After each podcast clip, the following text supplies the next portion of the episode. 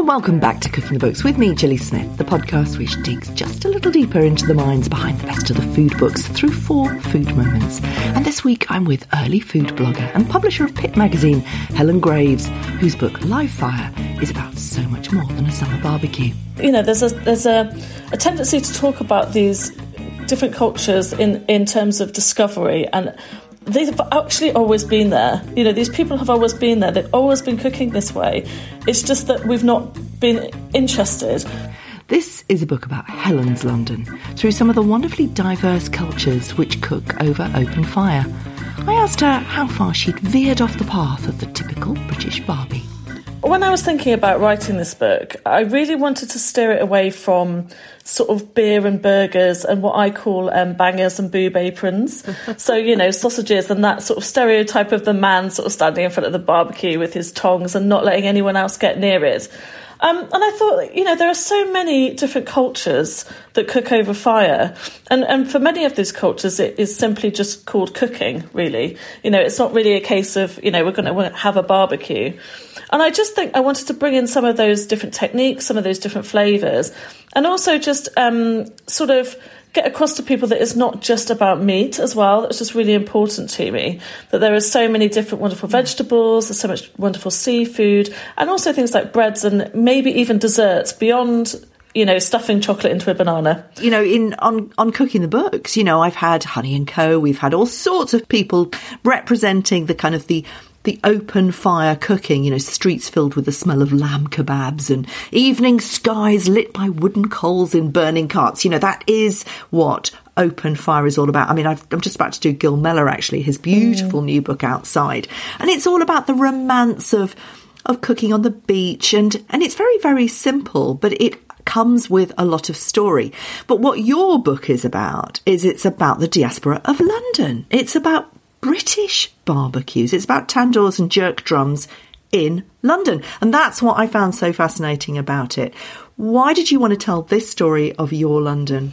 I think it's because I was trying to think of a way of, of telling my own food story, but I didn't want to just cherry pick from different cultures, which, you know, I think the food writing community has been perhaps a little bit guilty of in the past, or in some cases, a lot guilty of.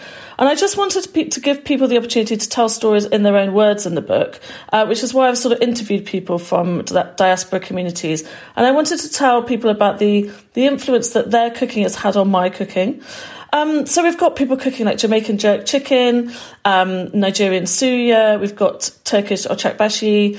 Um, my good friend Makta, who's from Eritrea, we came up with a sort of like um, London Eritrean fusion cuisine that we basically just made up ourselves. and um, there are actually stories from people cooking elsewhere in the UK as well, but they are lots more from London because it's just been part of my own personal food journey. Um, and those people, I wanted to honour the the influence that they had on my cooking. Um, although I do mention you know, people smoking fish up in the north of England, um, and you know cooking kind of herring, smoking mackerel, smoking salmon, that kind of thing.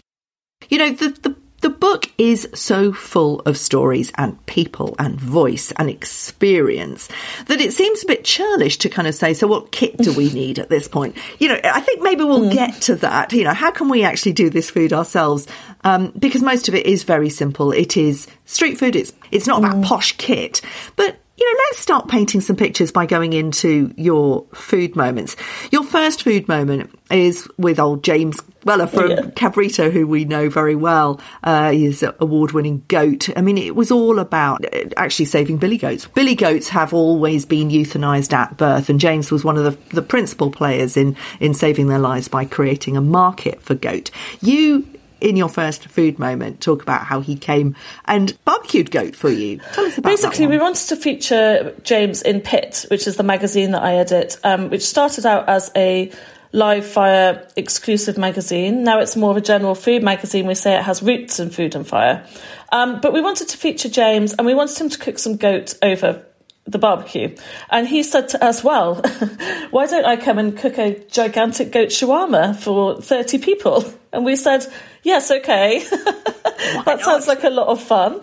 So we hired this. Um, actually, we didn't hire it. James had a mate who had this gigantic sort of spit, um, and we. I think James put a whole goat onto it, Um, so it's a, if you imagine a horizontal shawarma, it's been marinated overnight in kind of yogurt and wonderful, you know, cumin, coriander, chili, garlic, all the good stuff. Um, and then it's set up over coals and it's just kind of slowly rotating for hours and hours and hours. And um, he was like, right, well, we need some people to eat it. So we said, okay, fine. We invited all our friends. Um, and then it's almost as if the moment he set up this goat shawarma, it just began to snow. And it was just this incredible snowstorm in this South London garden. And to be fair, it was like February or something. so, you know, we should have seen it coming. um, and it, the, the, entire garden just turned into a complete mud bath. You know, people were sliding around, falling over. Um, but James was just stood there happily at the end of the garden, just rotating this um, shawarma. And you know, the way shawarmas are cooked, they um, they're not all it's not all cooked at the same time because of the thickness of the meat. So he was just kind of shaving off the cooked bits from the outside, putting them into pita breads with some salad and some lemon juice and a little sumac and onion salad, and then handing it out to everyone. Um, and you know what? We just had the best time that day. It was a complete and utter mess, and it was complete chaos. But it just, it, it just, it tells the story of barbecue, really, which is that barbecue just brings that that central focal point yeah. to a gathering. And I like to say it's almost like gloves off entertaining. You know, it's like, you know, when there's a barbecue, you're always going to have a good time, absolutely guaranteed. Yeah, and it also makes a, another major point that your book does really take us through the year, and it does say you can absolutely do live fire cooking in the middle I of mean, the winter. Having told the goat shawarma story is perhaps not the greatest example to encourage people to start um, cooking outdoors. Look, I'm not saying to you you should stand in the rain in the middle of winter with a brolly and um, you know, just be miserable and cold. That's not what I mean at all. Uh, what I'm saying is that there are some really beautiful seasonal ingredients that really do benefit from being cooked over fire. Because when you cook over fire, it, it brings that extra dimension of flavour, which is char and smoke. Um, and it's about harnessing that. And there are some ingredients that are available, for example, in the autumn months, like um, there's a recipe in the book for a a, whole pumpkin and it's hollowed out and it's stuffed with beer and cheese and it becomes a wonderful fondue. And that is just the, the greatest sort of bonfire night centerpiece. Everybody kind of digs into it, um, dips their pieces of bread in. You know, or you could make a, a there's a recipe in there for a smoked onion soup. Um, where you could just have a mug of that around the bonfire. It was just the most wonderful thing ever. So sometimes it's about just putting something in the barbecue, walking away, and just closing the lid, you know, and just not, you're not necessarily spending that time yeah. as you would for a summer ingredient like a kebab, you know, standing there turning it every five seconds. Um, so the autumn and winter chapters are definitely shorter. Um, and I have also provided instructions for cooking indoors for every, pretty much every recipe because I know that it's not everybody's cup of tea. Yeah, but I do love that idea of the you know the blackened mm. leeks and the fat steaks in the middle of winter. And you know, a lot of people all over the world do have outdoor kitchens, don't they? It gives a sort of a, a lovely romance actually, but it does mean that you can cook mm. in the winter and sort of bring the outside in all year round you know, when we go into the next food moment, you know, you're you're actually making jerk chicken uh, with Bill of JB Soul Food. Um, now that again isn't something that's limited to the no, summer, is it? I absolutely love jerk chicken, and it's something I became well, I just could not stop eating when I first moved to South London, and specifically when I first moved to Peckham. And I vividly remember walking down Peckham High Street and getting this waft of scented smoke from the jerk drum, and it was heavy with kind of allspice and Scotch bonnet peppers and thyme and garlic and all those wonderful ingredients that you have in a jerk marinade. And I just basically followed my nose around the corner. And that's where I found um, Bill Halls, whose his story is in the book, who owns JB's Soul Food in Peckham and they make so much jerk chicken every week with his wife Jennifer, I should say. Um, and he's one of the few people that I've found cooking jerk in London who still has just a drum, just one jerk drum, which is an old oil barrel just on stilts that's been sort of adapted. Um, and he had all this chicken stuffed into there, and there was so much smoke coming out of there. And we just became friends. And, you know, I still go there a couple of times a week because it's so close to my house. Um, but he's very, very protective of his recipe, which is completely understandable. So that's why his specific jerk recipe doesn't feature in the book, and that's why mine is in there instead. I would just like to say I'm in no way saying that I could cook better jerk than a professional. Um, but um, I'm just I just had a go, and um, it, it seems to go down well. But you know, it's about sitting and chatting about stories as well. And you know, he does point out that jerk is the cooked on an oil drum, which he made himself. You know, is post slavery. Mm-hmm. And I was talking to Kalpna Woolf um, fairly yeah. recently about her beautiful book Eat, Share, Love, which again is filled with stories of the yeah. diaspora in Britain. And you get all these amazing immigrant yep. stories and she was doing a, a, a jerk recipe with, with somebody who told her that before slavery was over, people used to cook yeah. in a pit, and you'll know this because they didn't want the smoke to That's be seen. right. Because they didn't want to be found. I mean, that's so poignant. So it? poignant. I mean, as you say, jerk chicken came from a group of uh, people called the Maroons. They were a group of enslaved African people brought to Jamaica by the Spanish. And when the Spanish were forced out by the British, the Maroons headed to the hills. You know, they fled. Obviously, they didn't want to be found because they didn't want to be enslaved again. And they started cooking the wild boar that lived there, spicing it with the local allspice berries. Um, but as you as you say, um, at first, obviously they didn't want to be found, so they would cook the boar underground in a pit. Um, and then as time went by, it wasn't such a problem, and then they began to cook it over live fire. And that's when jerk became what it is today. Because, you know, jerk cooks will say to you now, jerk is about the smoke. It's it, you know it's such an important part of the flavour profile, and that's why I don't have an alternative method for cooking it indoors in the book because I really thought that would just do a disservice to the whole history of the dish. Really, moving through your London, you go into your third food moment. Your friends Magda and Jack from Lem Lem yeah. Kitchen. They used to be in Netil Market. Um, they're not anymore. They are. They now do um, supper clubs and pop ups, and they obviously took a break throughout the pandemic, an, an enforced break, um, but now they're back. They make an Eritrean London barbecue fusion, as you call it. It's a mix of Mexican and Ethiopian and Eritrean. It's absolutely fascinating. Tell us about them and tell us about the food in this food. Well, I first met Magda and Jack at the stall when they when they used to have it in Netil Market, and I just rocked up one day. I think I'd been out the night before, and I was a little bit worse for wear. And I turned up, and I, it was a sort of a, a bar style seating, and just around the, the kitchen area where Magda was cooking. And I remember she just she just gave me all this lovely, wonderful spiced tea, and I she used to because you know um, in Eritrea and Ethiopia they have uh, the the spiced. It's not really a flatbread. It's like a cross between a flatbread and a pancake called injera, and all the food is served on top of that. And Magda didn't serve that at the stall because she said, "Look, I can't make this gigantic injera with a million stews on top work in a street food situation. So what she did was she made these tacos, which were just small portions of injera in, in and the size of a taco, with um, beautiful spiced stews and and what they call wots on top, um, all spiced with berbere, which is the sort of like a rusty red, very spicy spice mix that's used to flavour many many dishes. And she fed me these tacos and and this tea and just completely revived me. and then after that, I just became a bit obsessed with the food, to be honest.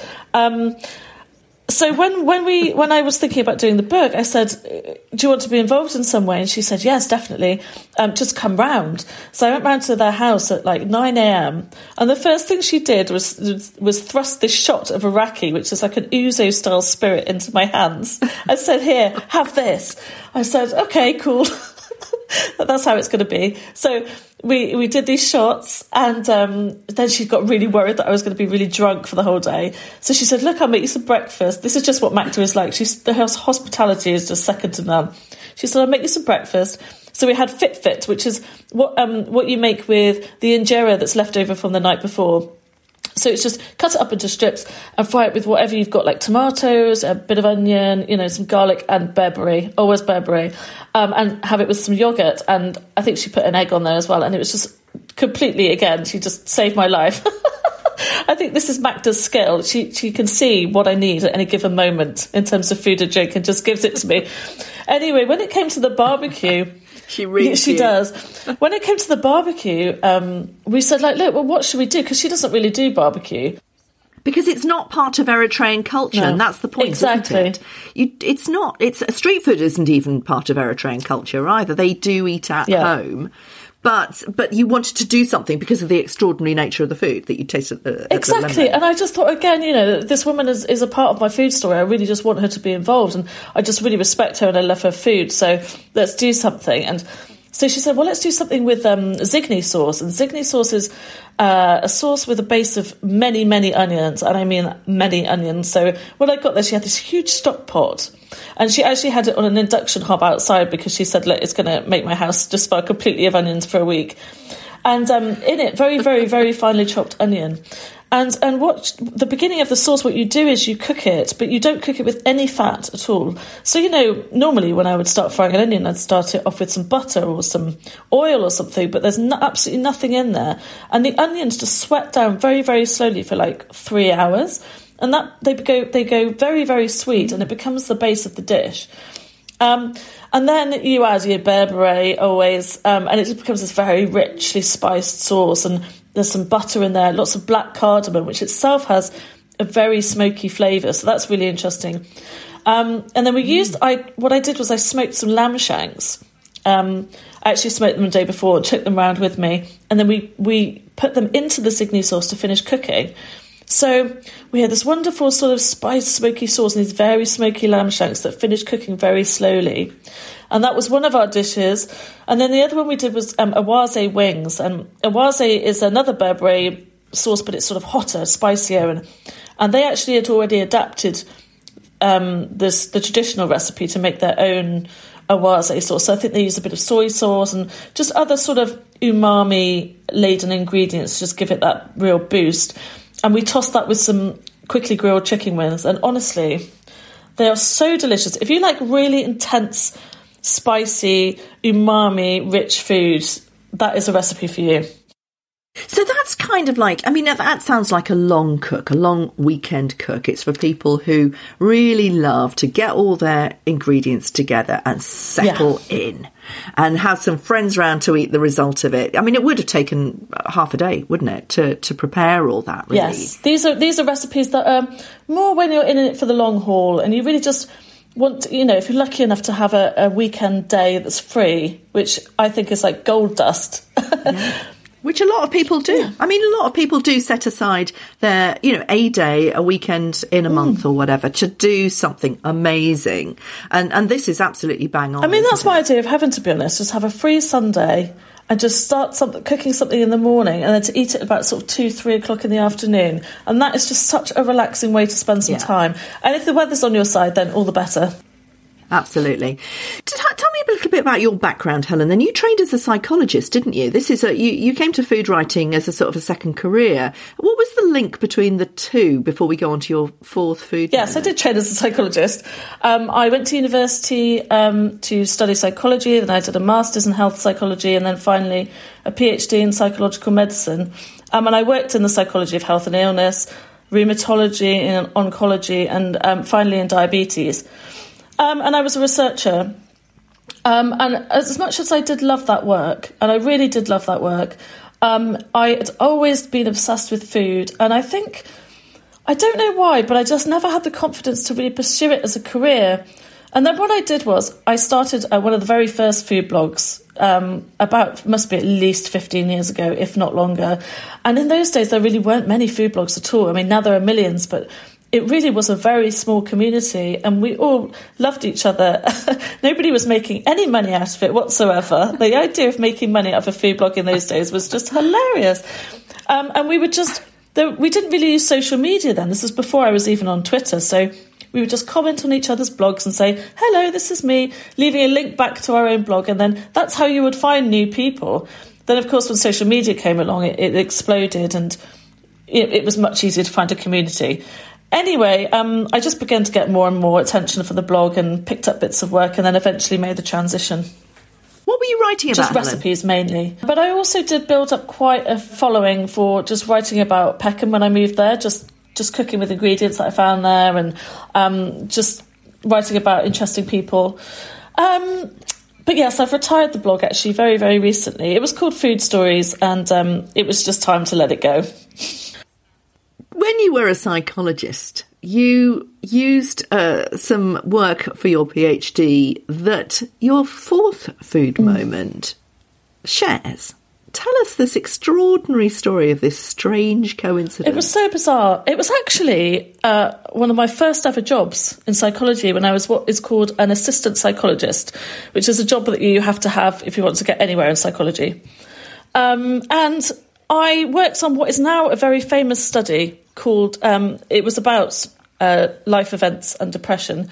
So the, in, in those days, there wasn't very much research about the link between life events and depression. So, for example, now we know if you get divorced or you move house or you know something else happens to you, um, you're quite likely to have a period of low mood afterwards. But there was no sort of formal research on this. It was a very, very long term study. So it was conducted over, a, you know, 10, 15 years. Anyway, if you work in psychology, you know, it, you probably know what it is. I'm not expecting anyone else to be familiar with it. Um, anyway, so I was I commissioned a lady called Dr. Andrea Oskis. Uh, she's a psychologist whose specialist field is um, work on attachment, and I commissioned her to write a piece for my magazine, Pit. And I, I got back in touch with her because I knew she was of Greek Cypriot heritage, and I said, "Look, um, I know that your your auntie makes sheftalia kebabs, which are the little lamb kebabs wrapped in caul fat." And she said, "Oh yes, Auntie Anjulia, yes, she makes she makes them. They're fantastic." And when we started talking, it turned out that this this study that I worked on, this famous study, was the basis of her entire career. and I just it's the first time really that I've ever had any crossover of the two worlds that I've worked in. So it was really strange for me because you asked me what's the link between you know uh, your your two careers, and really the answer is like none until that moment. but it's not, that's not true. That's not what I pick up from the book. I mean, I'm very, very interested in food and psychology, although I would put it down to food and identity and, mm. you know, food and food and culture is, it's, it's about who we are. You talk about food and attachment in your, in your fourth food moment. And I, I think that that comes from absolutely a sense of, you know, the same thing about who we are, how we live our lives. Mm. I mean, tell us a little bit about what you get a sense of, having written the whole book, all these people you've written about, you've told their stories. It's all about food and mm, attachment. It is. Yeah, I mean, it's, it's food as part of a person's cultural identity. It, it's food as attaching oneself to a place in time, perhaps a place that you no longer live or somebody that, somewhere that you're not able to go back to. And it's about just, you know, take, recreating a little part of that wherever you are in the world now. And I think, especially for somebody like Makta, who um, has not been back to Eritrea in a long time, that's really something that is very important to her in terms of her own identity. So, uh, I, you know, I think that's just a wonderful, wonderful thing. And I'm glad that barbecue can be a part of that. Andrea says it so beautifully, mm. actually. You know, Andrea lives in two places, and when she goes back to her homeland of Cyprus, it's where she feels absolutely alive. She talks about the performance of the dinner you know, the dinner in Cyprus as opposed to the dinner here, you know, the, the masses of family around the table, the barbecue, the, the, the, the reaching out and getting the ingredients from the land. It's all about connection, isn't it? And you compare that. I remember when I came back from a family holiday in Spetses and, you know, we'd eaten like that and witnessed everybody eating at one o'clock, two o'clock in the morning, you know, old grannies and children running around. Well, not so much the grannies running around, but little children running around the grannies. Everybody eating these vast at these vast tables with masses of food, and and I just I felt a real pang to be going home, and I remember sitting back in Brighton. Watching telly, having a glass of wine at nine o'clock in the evening, and thinking, God, this time mm. last week, you know, I was just about to go out. And I felt a sense of real depression actually, thinking, oh, here we go, the summer's over, winter's coming, you know, telly and wine, you know, the family's all gone back to their various places. That sense of connection with what food is all about is absolutely integral to our well-being isn't it? Absolutely. And like you were saying about the way andrea describes it is perfect because she says you know nothing can recreate that that sense of fun, just pure, sheer fun and joy that you get from having a barbecue where, you know, people would be uh, having a barbecue. She said the mood instantly changes. You know, the kids will start jumping into the swimming pool and, you know, her auntie runs off to the shops. And she also said that there's a real, always a sense of spontaneity about the barbecue. You know, it's something that you can just decide to do in the spur of the moment and then it, it says to everybody, it sends a message that says, right, now we're going to have fun. It's not just like now we're going to have dinner. It's now we're going to have something to eat, but it's going to be convivial. It's going to be fun. There might be a few drinks if that's what you're into, you know, and it's just about creating a certain mood. And I think barbecue really has a way of doing that. It's very, very special. Yeah, and I think that, you know, as we look forward to a summer ahead and I can almost smell the charcoal in the street, London has changed enormously. I wonder if the stories from the diaspora as, as, Britain becomes more and more multicultural, I wonder if those smells will eke out into the streets and country lanes of the rest of Britain. C- can you see that? Or what does Britain smell like for you in about 20 years' time? I really hope so because, you know, it's not a case of. I think you know there's a there's a, a tendency to talk about these different cultures in in terms of discovery and they've actually always been there. You know, these people have always been there. They've always been cooking this way. It's just that we've not been interested. So I really, really hope that these stories in the book can maybe give people a little bit of a flavour, a little bit of an idea of what else is out there to try. Um, and for me, the, the more that these kind different kinds of barbecue and techniques spread around the country, the better. But you know, let's wait and see. it's it's a turbulent time. Well, it breaks down the kind of some of the issues of race. I remember interviewing um, a Greek chef in Melbourne who told me that when his family came over from the homeland um, to Melbourne back in the 1950s, um, you know, all the Greeks were called wogs, which stood for wine, olive oil, and garlic. Wow. And uh, he said the, the, the, racism was just absolutely endemic in the school play, playground mm. until the Sunday lamb spit roast out in the garden. And then, of course, all the kids, you know, would line up like Bisto kids, you know, finding their way to the Greek kids' gardens. Yeah. And that's where they knew the best food was. You know, we're bringing together kind of, you know, a, a, cultural heritage from all over the world of live fire cooking, and it's coming to Britain and, and mixing with our own own love of the Barbie.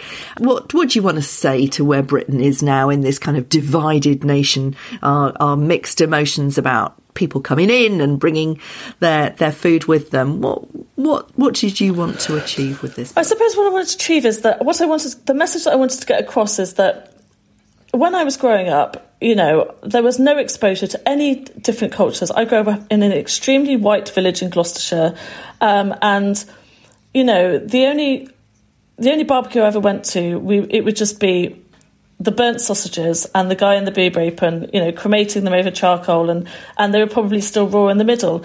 And I think Ben Chapman, who I interviewed about Thai barbecue cookery, put it really well when he said, "Look." for many cultures around the world, barbecuing is simply called cooking. And, you know, there's all these wonderful techniques to discover out there that are not just fast grilling some sausages and burgers. You know, there are all sorts of, for example, in Thai cooking, there's um, many more sort of slow grilling techniques. Um, you know, some cultures will use spices in a different way. You know, when you're cooking a, a Turkish ocakbasi, you're using the embers that are very, very low and cooking things very, very slowly. So there's not just one way of doing it. And I think I think that's a, a, sort of mantra that we can all take forwards really over the next few years. There's not just one way of being, there's not just one way of doing it. So open your mind and you might find something fun and delicious. Thanks for listening. You can read the transcripts to the show at gillysmith.com. Just click on podcasts. Please do get in touch on social media. I'm at Cooking the Books with Gilly Smith on Instagram, and that's where you can follow my adventures in cookery with Leiths Online. Check the show notes and on Instagram for full details, and follow the links to get Cooking the Books discounts on Leiths cookery courses. And I'll see you next week.